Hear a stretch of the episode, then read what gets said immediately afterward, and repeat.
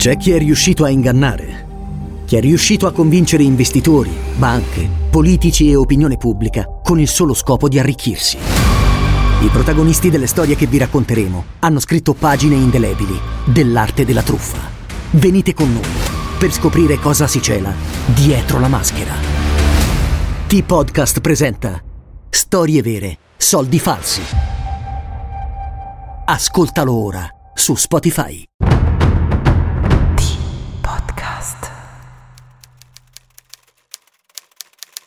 L'acciaio assassina, la passione uccide. Dorothy Delusy.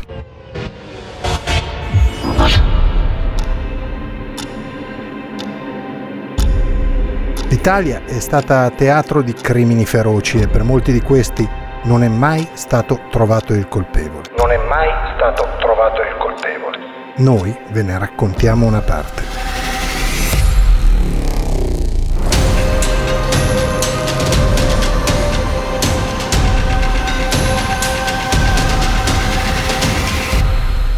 State ascoltando Spaghetti Thriller, i delitti irrisolti del bel paese.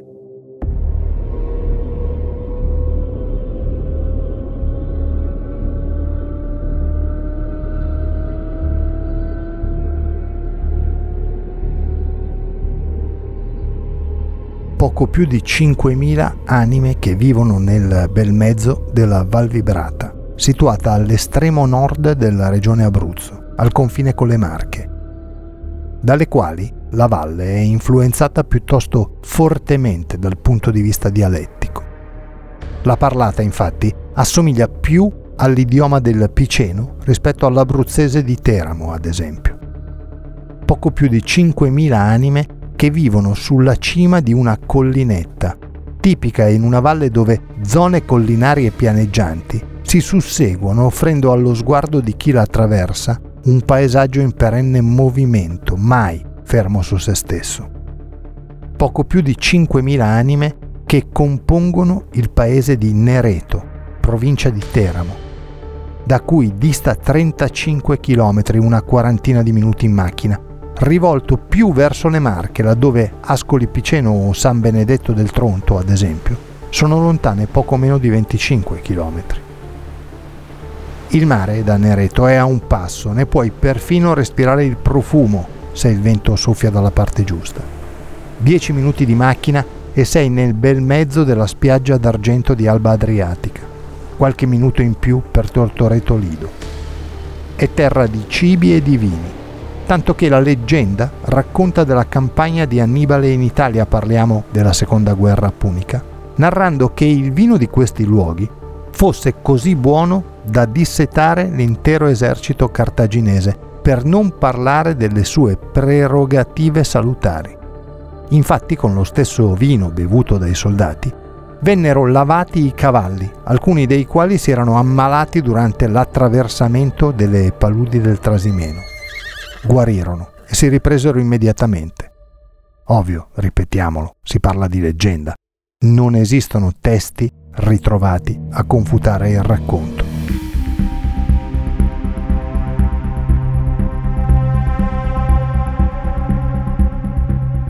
Di certo la cucina del luogo la fa da padrona. Un mix di gusti, sapori e profumi con un denominatore comune, la particolarità degli accostamenti e soprattutto la bontà dei prodotti. È tarda primavera del 2005 a Nereto. Per la precisione è l'inizio del mese di giugno, ancora più precisamente la notte tra il primo e il 2 di giugno. Siamo in via Lenin, nella zona nord della cittadina abruzzese, una strada che parte da Corso Roma per terminare la sua corsa in via Iachini.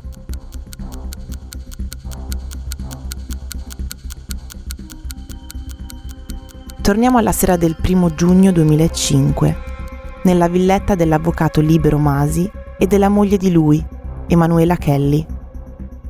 I due figli della coppia sono ormai grandi, Elvira è in Olanda, motivi di studio. Alessandro a Roma per le stesse ragioni della sorella. Libero svolge la professione ormai da un trentennio, ha iniziato nel 1974 ed è una persona conosciuta e stimata a Nereto, in tutta la valle e non solo.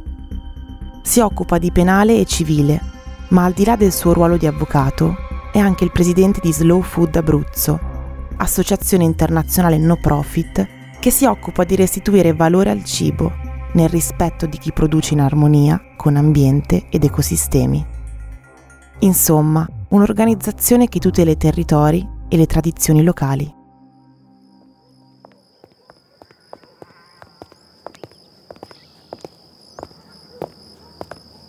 Quella sera del primo giugno, Libero e la moglie stanno passeggiando verso l'ora di cena per le vie del paese, almeno così asseriscono più testimoni che li hanno veduti.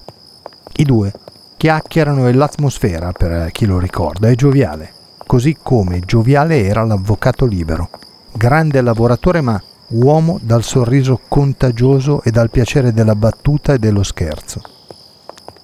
Perché la serietà professionale non va mai messa da parte mentre si lavora. Però, una volta smessa la toga, la spontaneità e l'affabilità tipiche di chi abita quelle zone esplodevano in tutto il loro splendore.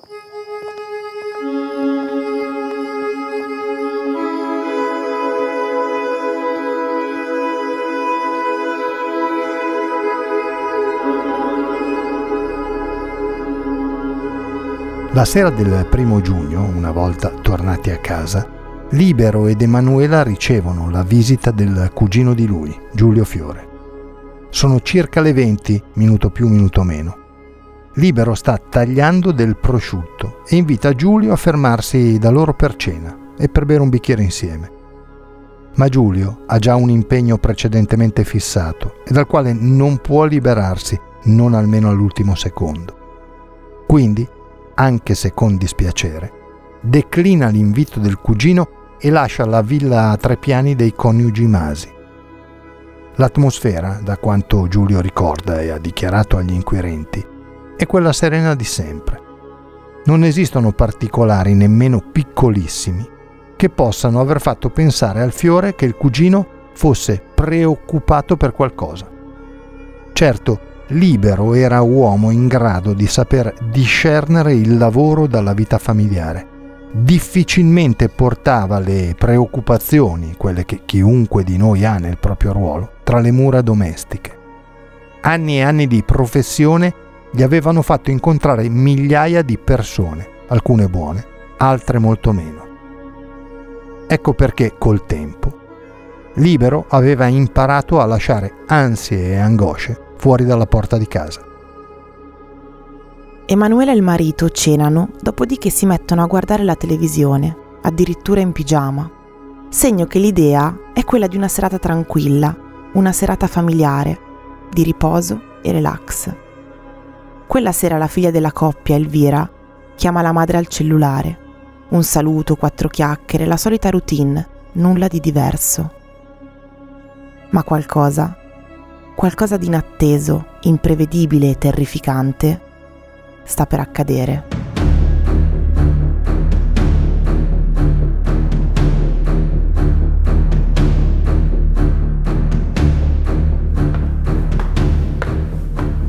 Emanuela sale per dare le medicine alla nonna 95enne, che vive al terzo piano della villa.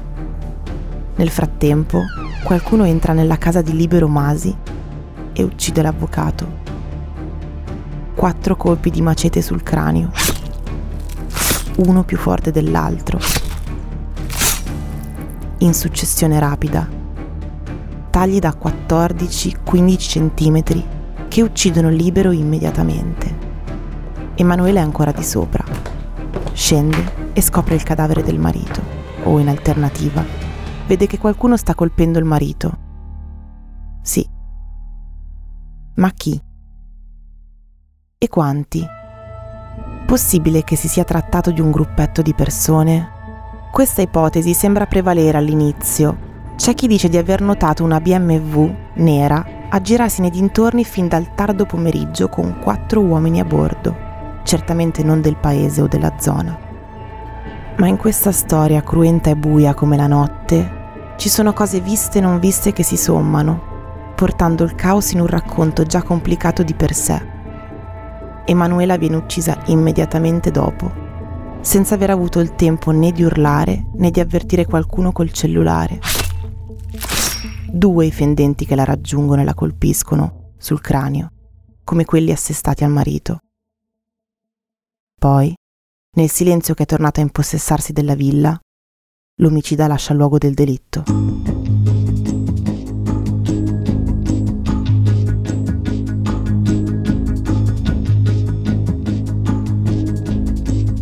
Anche qui qualcosa stride. Nereto non è una grande città e le strade non sono arterie cittadine piene di traffico a qualunque ora. Possibile che nessuno abbia visto né udito qualcosa? Perché questa è la prima domanda che viene spontaneo porsi. Come sia possibile aggirarsi per le strette vie del paese senza essere visti o sentiti? Sta di fatto che ad ogni modo questo capita e chiunque sia stato se ne va, senza destare la minima attenzione o sospetto. In un primo momento, le indagini, come vedremo, stabiliranno la morte dei due coniugi in un lasso di tempo che abbraccia tre ore, dalle 23 alle 2 del mattino. L'autopsia successiva fisserà con certezza e senza troppe approssimazioni l'ora esatta della morte di Libero ed Emanuela l'una e mezzo del mattino del 2 giugno 2005. Giovedì, festa della Repubblica. I corpi dei due vengono scoperti ore dopo dalla badante della nonna di Emanuela, quando il mattino successivo si reca al lavoro. La porta della villa è accostata. La donna entra trovandosi di fronte a uno spettacolo aberrante. Libero ed Emanuela giacciono a terra mentre il sangue, in parte rappreso, è dappertutto sul pavimento, sul soffitto, sulle pareti. La donna avvisa immediatamente la polizia. Gli inquirenti giungono sul posto subito e subito iniziano a indagare. Certo, è passato del tempo dall'omicidio. Chi ha ucciso potrebbe essere a centinaia di chilometri da lì, perché la prima opzione, la prima idea che si fanno gli inquirenti è quella di una rapina finita male mancano dei soldi da casa Masi, una parte di contante che un cliente aveva consegnato direttamente nelle mani dell'avvocato, poco meno di 10.000 euro. Poi saltano fuori altre piste, legate alla delinquenza comune. C'è chi parla di una strana vicenda giudiziaria, nella quale ci sarebbe di mezzo la malavita greca, chi di un cliente scontento che ha pensato di vendicarsi, chi ancora di qualche testa matta di passaggio, a un paio di isolati di distanza dalla villa dei Masi, si trova l'ASL frequentata da tossicodipendenti. Insomma, un proliferare di ipotesi senza prove reali. Ipotesi che però, col trascorrere del tempo, col passare dei mesi, vanno pian piano sgretolandosi e ci si trova ben presto in un ginepraio senza apparenti soluzioni. Nel 2006 addirittura un uomo, Massimo Bosco, si presenta in questura confessando di essere stato lui, insieme ad altri due, dei quali non conosce il nome, a uccidere la coppia per rapinarla. In un primo tempo viene arrestato, ma gli inquirenti ci mettono poco a capire che l'uomo sta mentendo, un millantatore insomma. Così Bosco, dopo la condanna, cambia paese, ma si riduce a vivere per strada in una tenda e in quella tenda, dopo aver rifiutato di ospitare altri due senza tetto, viene ammazzato da questi a calci, pugni e colpi di pietra. Una fine terribile.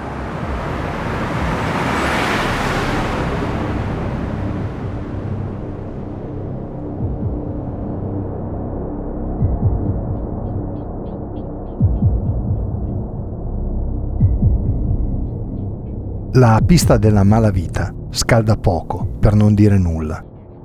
Viene abbandonata quasi subito resta in piedi il furto, i famosi 10.000 euro o poco meno ricevuti in contanti dall'avvocato, ricordate?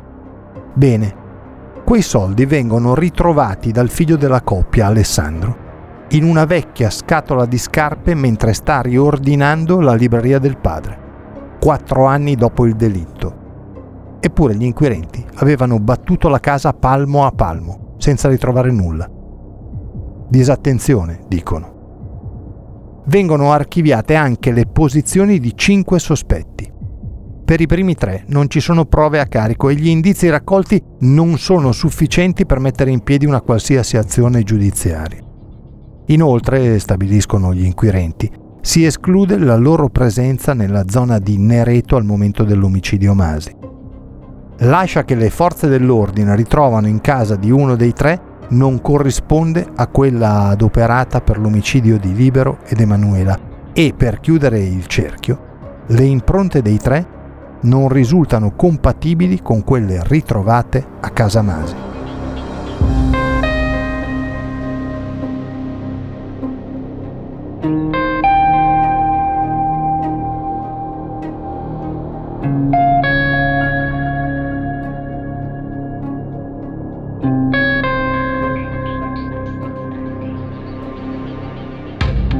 Tre impronte, in verità, vengono ritrovate nella villa di Via Lenin e non appartengono a nessuno della cerchia di amici, parenti o conoscenti dei due. Gli inquirenti non trovano riscontri, quindi le impronte restano lì, senza alcuna utilità, abbandonate in un faldone. Gli altri due, sempre secondo chi indaga, sono tirati in mezzo esclusivamente da voci calunniose, ma non hanno nulla a che vedere col delitto. Anche la vendetta personale o quella professionale sono considerate strade senza via d'uscita. Così non resta più nulla su cui indagare, o meglio, ci sarebbe un gran lavoro da fare per portare alla luce gli eventi che hanno contraddistinto quella notte e consegnare finalmente i colpevoli, o il colpevole, di una vera e propria strage impunita. Nel maggio del 2010, l'allora GIP di Teramo, Gwendalina Buccella, archivia definitivamente il caso scrivendo non si profilano, trascorsi ormai cinque anni, ulteriori sentieri investigativi da percorrere per l'individuazione del colpevole.